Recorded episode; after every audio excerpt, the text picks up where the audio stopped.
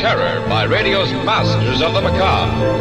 Stories of the supernatural, the supernormal, dramatized fantasy, the mystery, the unknown. We tell you this frankly, so if you wish to avoid the excitement and tension of these imaginary plays, we urge you, calmly, sincerely, to turn off your radio now.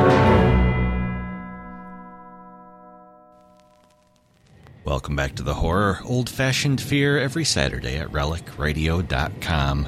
Our story comes from The Price of Fear this week, a BBC series that first aired from September to November of 1973, returned in April to May of 1974, and then May to July in 1983. It starred Vincent Price, of course.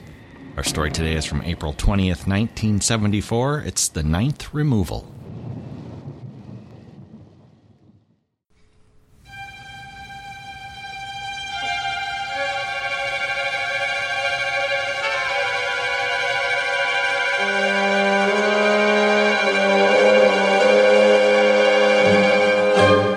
Price of Fear. Brought to you by Vincent Price.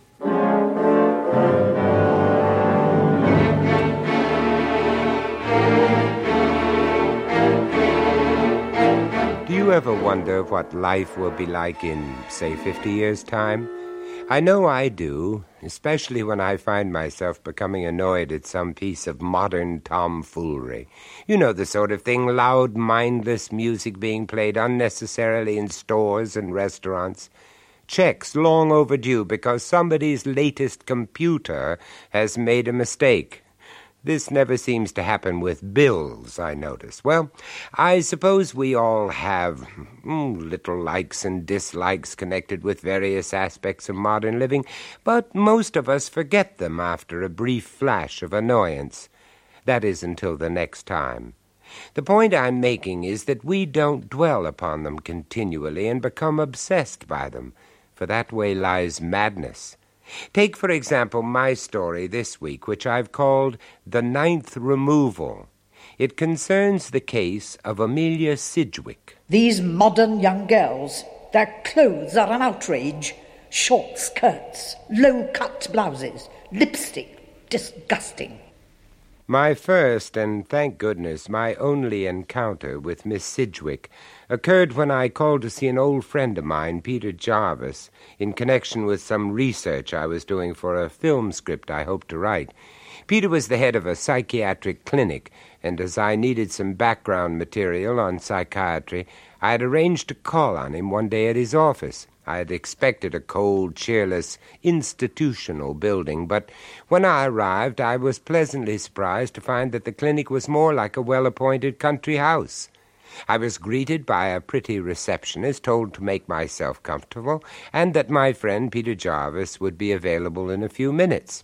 Accordingly, I settled back in an armchair and picked up a magazine. Suddenly, I became aware of someone hovering over me.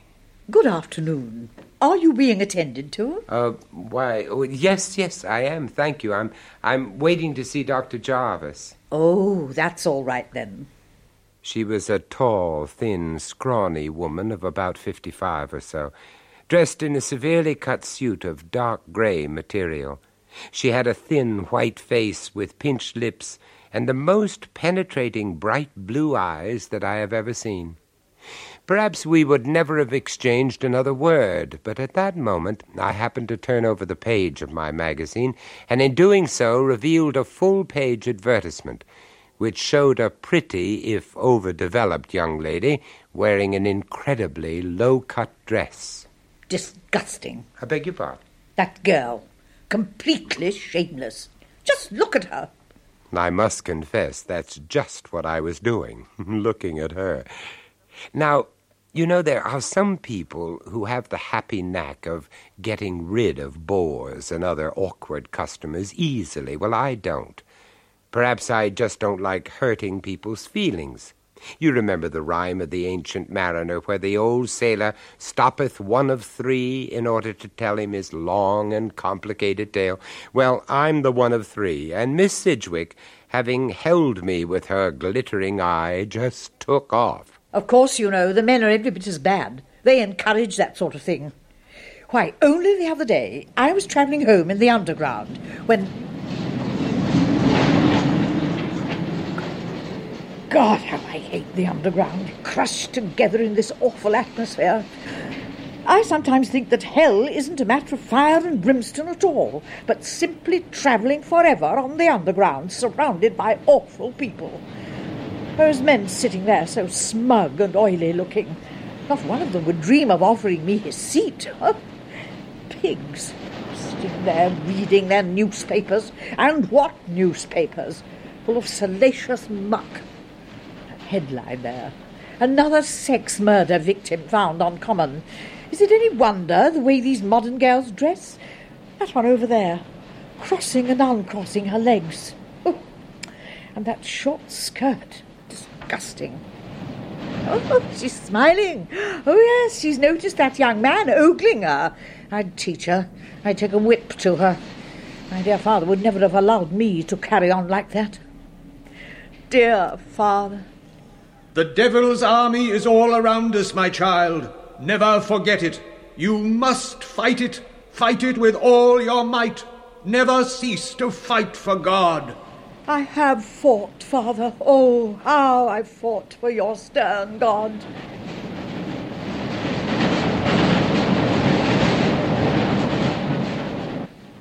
I sat there fascinated as Miss Sidgwick rambled on and on. At times she spoke clearly and precisely, at others she was almost incoherent with rage. Having at length described to me the trials and tribulations which she had suffered on the London underground system, she then went on to tell me about her work. Miss Sidgwick's employers had, it seems, been many and various. Her typing plus her sense of duty were beyond reproach. Employers might appreciate her work, but it seems to a man they were lovers of peace, taking unkindly to criticism, and at length Miss Sidgwick was cast out, and with each casting out her hate grew. One day, however, she joined a company run by a retired brigadier who had inherited his father's tea importing business. The atmosphere was middle aged, quiet, and respectable, and the office staff adhered to the old ways of dress and deportment. As for the brigadier himself, You see, the brigadier was a tall, distinguished, grey haired gentleman with both good looks and charming manners. He was not married. He did not smoke, and he was always extremely respectful towards his female employees. He was what I should call a gentleman of the old school. from her manner, I guessed that Miss Sidgwick was not in love with the brigadier. It was just that she worshipped him. Sometimes in my dreams I saw him standing a long way off on a hill. I saw myself running towards him, but the distance never seemed to shorten. In the same way as Father's God, he was always unreachable. And so matters stood. Miss Sidgwick had at last found employment which suited her ideally, and an employer whom she could more than respect. And then one morning, Miss Sidgwick, Yes, sir. will you come in a moment, please? Certainly, sir. That's right, dear lady. Just come in and shut the door, will you? That's the ticket. Now, just take a seat. I have something to say to you. Now, the point is that I've decided to expand our little team. Indeed, sir. Yes, in fact, I've engaged a young lady. Excellent character. She's to join us on Monday. Well, I was not aware, sir, that you'd interviewed any applicants or even advertised the position. Uh, no, no, no, you're quite right. But this young person was strongly recommended. Most strongly. I see, sir. Needless to say, dear lady, I will look to you to see that Miss Franklin, that's her name, by the way, that she uh, settles in happily. I shall do my duty, sir, as always. Of course you will, dear lady. That goes without saying. The following Monday morning began very badly for Miss Sidgwick. On the underground, a large man stood on her toe. He was rewarded by a sharp kick on the shins. But there was worse to come. When she arrived at the office, she found her fellow workers in a buzz of curious excitement as they awaited the arrival of the new girl. It was a tradition in the company that newcomers did not start until ten o'clock on their first morning, so there was plenty of time for speculation. Miss Sidgwick, however, refused to join in the speculations, even when approached directly by Mr. Parsons, the firm's junior filing clerk, a jovial man of about forty-five. Well, miss, what about the new girl, eh? Do you think she'll be nice? No, indeed. I shall be greatly surprised if she is nice, as you put it. Oh, dear. However, as long as she does her work efficiently, I hardly think it matters whether she is nice or not. Well, I was only wondering what she'd be like. What, what class of person, you know. At best, I expect her to be tolerable. Good morning. Uh, yes, uh, miss, can I help you? I hope so. I'm Anne Franklin. I'm coming to work here. I see. Ooh, look at that. It's going to be a pleasure showing her the ropes. Mr. Parsons, I suggest that you get on with your work. After all, you are being paid to do it. Uh, Miss Franklin, may I ask if that is your normal business attire? Attire? Oh, the gear. Well, it's all I've got. I mean, I've got lots of clothes, but they're all like this. It's all right, isn't it? My last place didn't mind. This is a respectable office. I should hope so. Otherwise, I shouldn't have come to work here. Ah, Miss Franklin, so you've arrived. Good morning, sir. My word, how fresh and smart you look. like a breath of spring, eh, Miss Sidgwick? If you say so, sir. Yes, I do, dear lady. And now I'll leave Miss Franklin in your capable hands. Yes, sir. During the next few days, Miss Sidgwick could be likened to a lion in a cage with a succulent but stupid lamb, which the laws of creation had for some reason forbidden it to eat. Oh, that stupid girl, flaunting herself, smiling at every man who comes within range. She even took to applying her lipstick during working hours. To this day, I do not know how I managed to restrain myself. All these things might just have been bearable if it had not been for the girl's work. It was awful. There we are. How's that then? Mm, oh, no, no, no, no. This will not do, I'm afraid. There are six mistakes in this one letter alone. Oh dear, you are fussy. And here, look, three misspellings. And last year's date. I'm sorry, but this will also have to be done again. God, I've certainly made a hell of a bloody mess of that one. What did you say? Well, I mean, I've made a mess of it, haven't I? Let it be understood, Miss Franklin, that foul language is not tolerated in this office. Neither is blasphemy. Do I make myself clear? Yes, miss. oh, I'm sorry, but you are a funny old stick. What? Nutty as a fruitcake. This has gone quite far enough. I am going to see the Brigadier. Suit yourself. And so Miss Sidgwick stormed into the Brigadier's office, and there presented him with the full catalogue of her complaints against the pretty young newcomer.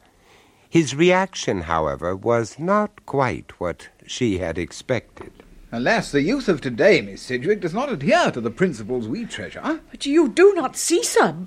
Blinded by your own goodness, you do not see. She bares her flesh, she paints her face, she encourages men. Why, Mr. Parsons has hardly been himself since she came here. In addition to which, she cannot type.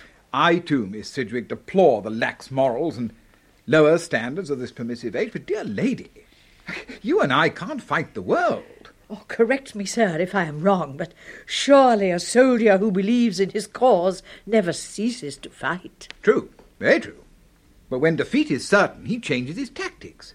He pretends to surrender, infiltrates the enemy's ranks, and becomes an underground force. Oh, but that, that she insulted me. She should be she should be cast out. That, dear lady, would be to admit defeat. Now, I'll tell you what. Ask her to come and see me, will you? You will chastise her, sir. Appealing as the prospect is, dear lady, I fear that I shall have to content myself with a reprimand on this occasion. Uh, thank you for bringing the matter to my attention. Thank you, sir. And Miss Sidgwick, Yes, sir. you are my strong right arm. Never forget that. Oh, sir. and remember, infiltrate the enemy's ranks, dear lady. Infiltrate the enemy's ranks. Oh, yes. Yes, indeed, sir. I'll remember. For the rest of that day, Miss Sidgwick, it seems, basked in a golden haze, remembering the Brigadier's words. You are my strong right arm, dear lady. Oh, oh, I am. I am. By tea time that day, Miss Sidgwick had even unbent sufficiently to spend a few moments chatting with Mr. Parsons and Miss Franklin about the latest topics of interest. Oh, no, no, no, Mr. Parsons. I don't think that sort of thing could ever happen here. We breed a much better type of politician. So much more background. Listen to this in the paper. Another of those sex murders. A girl of 19 found brutally murdered on Wimbledon Common. This is the eighth victim to be struck down in the past two years. Ugh, gives me the creeps. Whoever does it must be kinky. Poor girl. I wonder why so many of these attacks take place nowadays. I can tell you. It's because these modern girls ask for it. Short skirts, lipstick, low cut blouses. Is it any wonder they get assaulted? Assaulted, I can understand. but murdered. Ugh. Miss Sidgwick was about to launch herself upon a lengthy and angry tirade concerning Miss Franklin and all girls like her when she remembered the Brigadier's words. Infiltrate the enemy's ranks, dear lady. Isn't it strange how great disasters often have humble beginnings? A smouldering cigarette end tossed carelessly aside, and an entire building burns down. Or a, a cat runs across a busy street, a bus swerves, and someone is killed. Well, that night on her way home, Miss Sidgwick suddenly realized that she had forgotten her umbrella. Now, Miss Sidgwick without her umbrella was like D'Artagnan without his sword. Her umbrella, apart from its proper use, was also invaluable on occasions for shin cracking or rib poking, and so, muttering angrily to herself, she retraced her steps to the now deserted office. But was it deserted? That's strange. A light in the Brigadier's office. Well, I wonder, can he be working? He didn't say anything. No, no, silly of me. Perhaps he's just forgotten to turn off his light. Oh, what's that? Oh, dear. Dear, perhaps I'd better investigate. Whoever it is has left the Brigadier's door open. I wonder if I can see. oh! Charles, this is cozy. Just the two of us. Just the two of us. Kiss me again, Anne. Greedy. Miss Sidgwick stood there and stared in horror. The Brigadier and Miss Franklin were far too occupied to notice the white face staring at them through the open doorway. To say that Miss Sidgwick was in a state of shock would be to put it mildly. She left the building quickly and began to walk. I walked a long way that night. Through Panton Street into Leicester Square, back again into Piccadilly, through the seedy streets of Soho, and everywhere, everywhere the voice of corruption screamed at me from hoardings, bookshop windows, cinema posters, from the white leering faces of men and the painted faces of the women. At last I, I came to a small square surrounded by iron-backed seats. I sat down. By now, the numbness I had felt since leaving the office had passed. I remember I sat there, sobbing, feeling like a lost child in a strange land, alone in a city peopled by my enemies.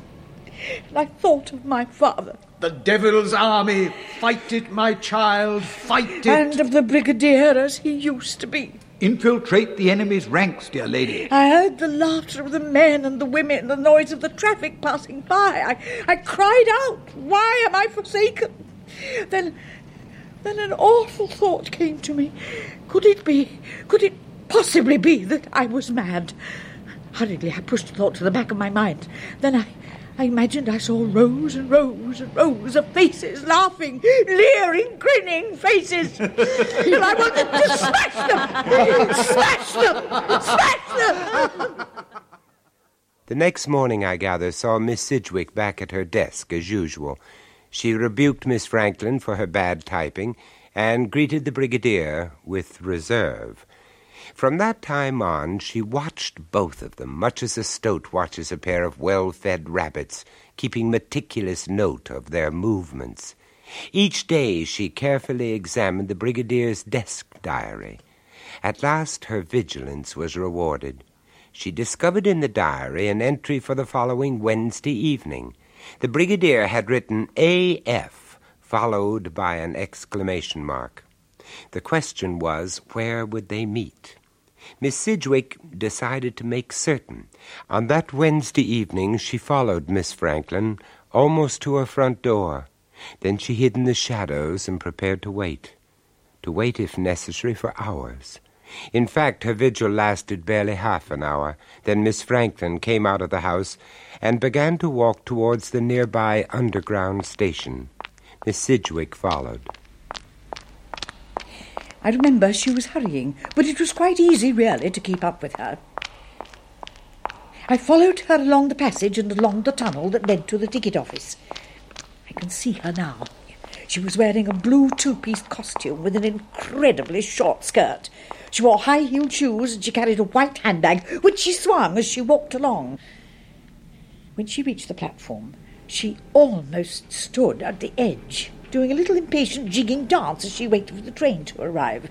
The platform was fairly crowded, and I was able to get so close to her that I could smell the cheap perfume she'd obviously drenched herself with. As we waited for the train to arrive, the platform became more and more crowded. I moved closer to her. I began to feel strange, warm excitement.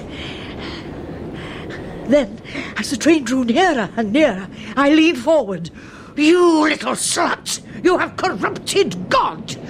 At the same time, I pushed her hard.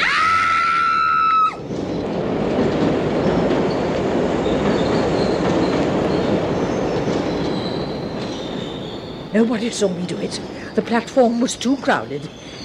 And then I stepped back and was immediately lost in the crowd as it surged forward. I left the station, made my way back to the office where I knew the brigadier would be waiting. Waiting for her. So here you are at last. I was. Miss Sidgwick. What are you doing here? Is something wrong? No, I'm sorry, I don't understand. Is there something you want to tell me? yes, uh, yes, yes. I see. Sit down, won't you? Uh, No? Well, I'm afraid whatever it is, we'll just have to wait until morning. I have an important engagement tonight. no, sir, you have no engagement. Miss Franklin, that slut, will, will not be coming here tonight. What the devil do you mean? I saw you, both of you, that night. And since then I've watched, watched and waited. Then tonight I struck. I see. Miss Sidgwick, I think perhaps you had better sit down. But first, I suggest that you put down that obviously lethal weapon you've been trying to conceal beneath your coat. Oh, now, but please I- do I- as I say, I- at once. I'm not accustomed to having my orders disobeyed. Thank you. Hmm. A dangerous looking knife, dear lady. Where did you get it? I, I bought it at the ironmonger's. Nobody knows I've got it. Nobody saw me. I take it that you did not use it on poor Miss Franklin. No, I pushed her under a train. Ah. Did anybody see you? No, well, that is, I don't think so. It will look like an accident. Well, I suppose we must be thankful for that. Miss Sidgwick, I'm very displeased with you. Did I not say to you in this very office not so long ago that you were to infiltrate the enemy's ranks, act as they do? Uh, yes, sir, but I, am not interested in your excuses. I only want to know why you took it upon yourself to make what I can only describe as managerial decisions. I am the general in this army, Miss Sidgwick, and I and I alone make the decisions. I decide who is to be removed. Do I make myself clear? I'm so sorry. I, I, I don't understand. Being sorry would not have been much comfort if you had brought disaster on my entire campaign by your thoughtless and ill-conceived actions, dear lady. I had great plans for you. Great plans. In time, I might well have allowed you to work in the field with me. Oh. But now, how can I ever trust you again? Oh, please, please trust me. Oh, please. It's been a glorious campaign so far. Eight of them I've removed, the last one on Wimbledon Common. and the fame of my work has been proclaimed throughout the country. Front page stuff, too. they came to me, flaunting their bodies, young, eager. For a while I became as they were. Then I struck. I took them to lonely places. And then. And you, Miss Sidgwick, have interfered. You have destroyed the ninth removal. Oh, I'm so very sorry. You see, I, I didn't know. Please, please forgive me. Oh, please. I do forgive you, dear lady. For I see now that you only acted with the very best intentions. Oh. Yes, I, I forgive you. We have a great task before us, you and I. For you see, dear lady, there are so many, so very many more to be removed. I sat there in that comfortable, warm waiting room, listening to Miss Sidgwick pouring out her dreadful, monstrous, unbelievable story. I sat there stunned, not daring to look her in the face. Then suddenly I, I was roused from my daze by the arrival of my friend, Dr. Jarvis. Hello, Vincent. Oh, hello, Peter. So sorry to have kept you all this time. I got held up on a difficult case. I... Hello, Miss Sidgwick. You here? Uh, yes, sir. I'm just going. I only looked in to see that everything was um, was as it should be. Well, goodbye. It's been so nice to have someone to talk to. Well, uh, yes, uh, yes, uh, g- goodbye. Bye bye, dear lady. Peter, that, um, that woman, is she safe? I, I mean. Uh, Miss Sidgwick? Yes. yes. Safe as houses. Interesting case, though. I must tell you about it sometime. yes, yes, you must. I say, you all right, old man? I say, you, you do look a bit seedy. Fancy you getting stuck with old Ma Sidgwick. Excuse me, Dr. Jarvis. We were suddenly interrupted by the arrival of a very pretty young blonde. As she came towards us, I experienced, for a moment, a strange sense of unreality. For I saw that she was wearing a blue two piece suit with an incredibly short skirt. She was carrying a white handbag and wore high heeled shoes. Sorry to disturb you. Yes? I've left the papers for the Peabody case on your desk, but I wondered what you wanted to do about these two Fredericks and Wilkinson. You did say they were urgent. Good Lord, so I did. I've forgotten all about them. Thank you for reminding me. Uh, I'm not going to have any time today. I'll tell you what. If it's all right with you, why don't we stay on late this evening? Get them cleared away. Who knows? If we get finished quickly, I might even reward you by taking you out to supper. I know a nice little restaurant out near Wimbledon Common. Hmm, that would be nice. Thank you. Right, Miss Davis, that's settled then. Well, come along, old man. You can't stay here ogling our Miss Davis all day. I'll have some coffee sent into my office. We can talk in peace there. Come on, we've got work to do. And work we did. Peter proved a mine of information concerning psychiatry, and I listened to him carefully and made copious notes. But somehow, after that visit, I didn't feel that I had the heart to carry on with my film script. I felt, to put it mildly, out of my depth. And so, having thought about the whole thing carefully, I decided that all things considered, it might be better if I stuck to something simple. It might, I thought, be safer to write a, a cookery book, for example, and that's exactly what I did.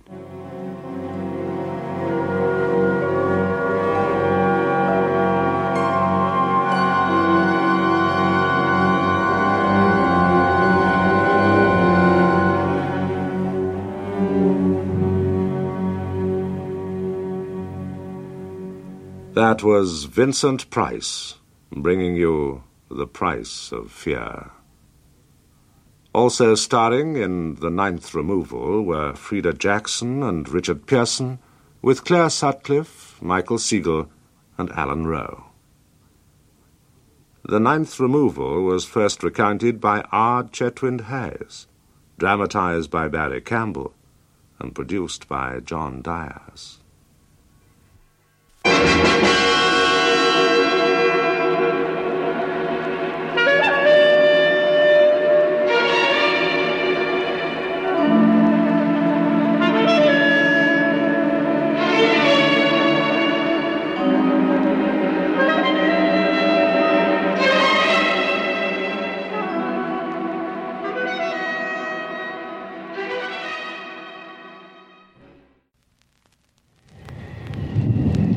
That's the horror for this week. There's more from The Price of Fear at relicradio.com. More from the horror and all of the other Relic Radio podcasts and our Shoutcast stream. Lots to listen to there, all for free thanks to your support. If you'd like to help out, visit donate.relicradio.com or click on one of the links on the website. Thanks to those who have. Thanks for joining me this week. I'll be back tomorrow with Strange Tales and next Saturday with another episode of The Horror.